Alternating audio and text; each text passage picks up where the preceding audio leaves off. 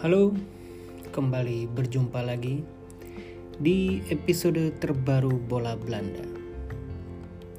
Kali ini saya akan sedikit bercerita tentang profil pemain muda Ajax Amsterdam, Anthony, yang baru saja bergabung musim ini dan langsung mencuri perhatian.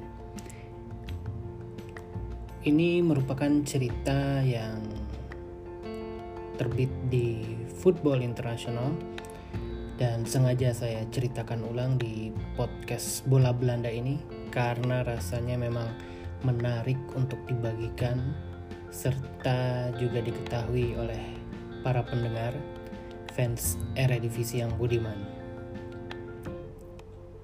Artikel ini uh, menceritakan tentang bagaimana Anthony dapat beradaptasi cepat dengan kehidupan di Belanda serta taktik yang diterapkan oleh Ajax. Seperti yang teman-teman juga sudah ketahui, Anthony menjadi pahlawan kemenangan Ajax pada pertandingan perdana Eredivisie yang terjadi akhir pekan lalu.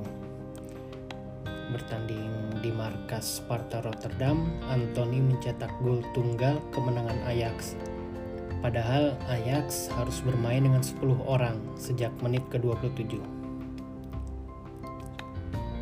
Transfer Anthony ke Ajax merupakan sebuah strategi jangka panjang. Jadi ketika Hakim Ziyech diumumkan pindah ke Chelsea 14 Februari lalu atau, atau tepat pada saat hari Valentine, Ajax sebenarnya sudah mengantungi nama pengganti.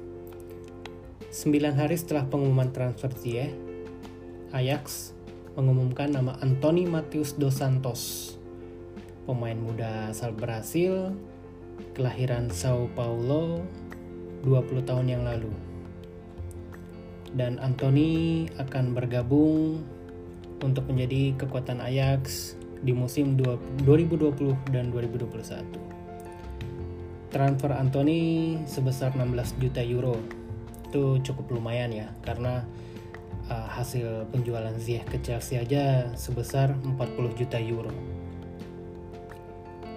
Nah sebenarnya Ajax ini sudah tiga tahun lamanya memantau Anthony.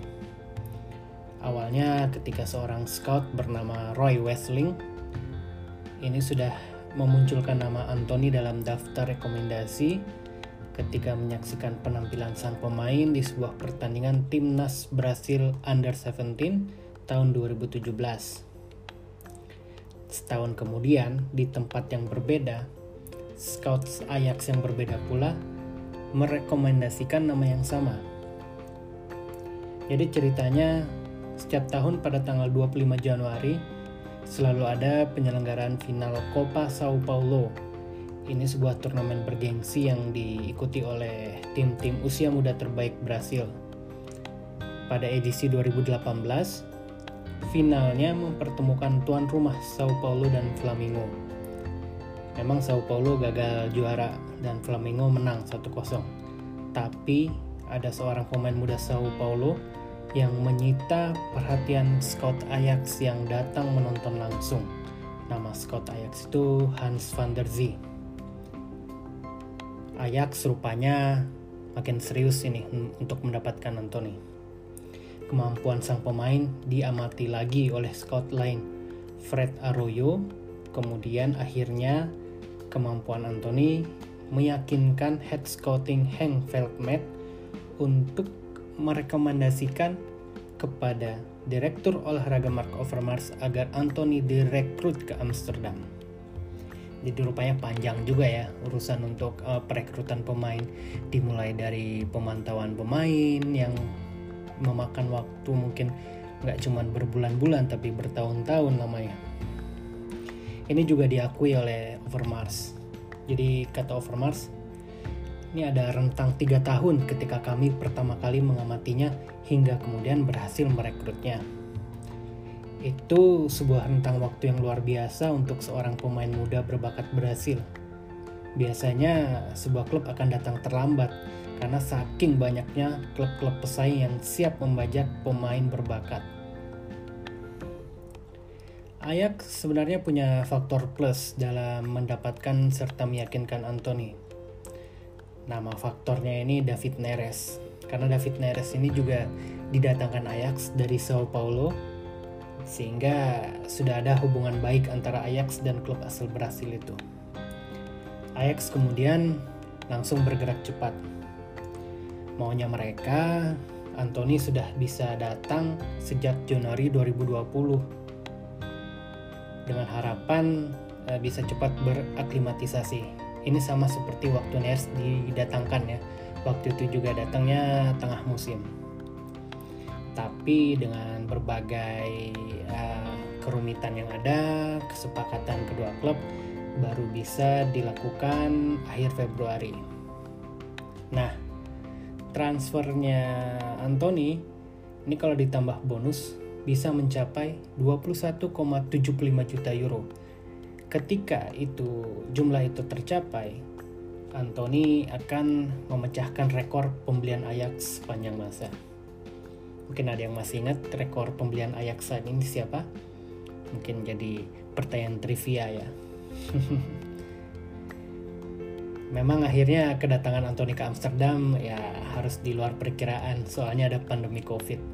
Jadi anyway, baru datang sekitar bulan akhir Juli ya kalau tidak salah ya atau awal Agustus tapi begitu bergabung Anthony langsung menyita perhatian bahkan pelatih Erik Ten Hag nggak sungkan memuji dia memberi kesan yang sangat baik bisa dilihat dia bisa langsung padu dengan tim jadi memang sebelum melawan Sparta Anthony sudah lebih dahulu tampil memukau terutama ketika uji coba Ajax melawan Red Bull Salzburg.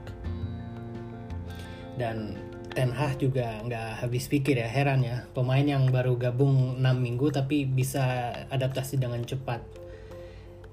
Nah, ada cerita unik juga nih waktu Anthony gabung. Mungkin teman-teman yang ngikutin um, medsosnya Ajax juga tahu bahwa saat uh, Anthony datang, itu Ajax langsung posting uh, lagu rap yang dinyanyikan khusus oleh Neres dan pemain uh, Ajax lain yang juga berasal dari Brasil, Danilo. Itu lagunya jadi viral di Belanda, di media sosial juga rame. Jadi kalau di Belanda itu jadi salah satu lagu yang paling sering diputar di YouTube dan di Spotify. Menariknya, Anthony ini nggak lancar bahasa Inggris. Jadi waktu berkomunikasi di latihan, dia banyak dibantu pemain lain ya kayak Neres atau juga Onana dan uh, Tagliafico dan uh, terutama kalau untuk urusan instruksi taktik dia sering sering berinteraksi dengan asisten Ten Hag Mike Reisiger yang bisa berbahasa Portugis. Tapi yang lebih utama daripada perbedaan bahasa itu adalah bahasa Anthony di dalam lapangan.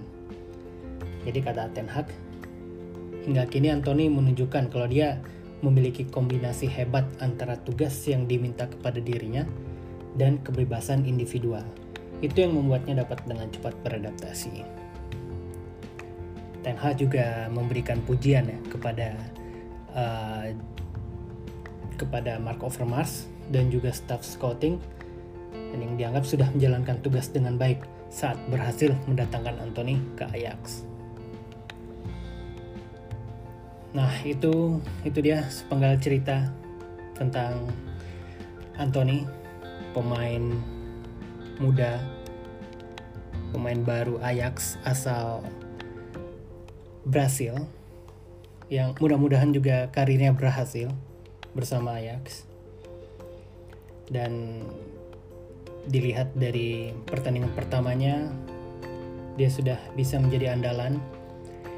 Di episode pertama saya secara khusus memuji Anthony karena golnya diciptakan melalui tendangan keras dari jarak jauh sesuatu yang mungkin menjadi kelemahan dari Ziyech pemain yang digantikannya dan sebelum musim juga Eredivisie menobatkan atau menjadikan nama Anthony sebagai uh, salah satu pemain yang one to watch atau pantas diikuti untuk sepanjang musim ini rasanya memang itu nggak berlebihan dengan apa yang sudah diperlihatkannya ya waktu lawan Sparta.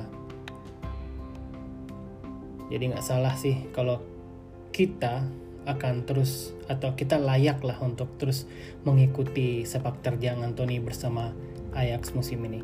Mudah-mudahan musimnya uh, Anthony lancar dan tidak banyak diganggu cedera sehingga kita bisa menyaksikan uh, sebesar apa potensi Anthony sesungguhnya. Terima kasih sudah mendengarkan episode yang cukup singkat ini. Uh, 10 menit lebih sedikit. Kita akan berjumpa lagi di episode berikutnya.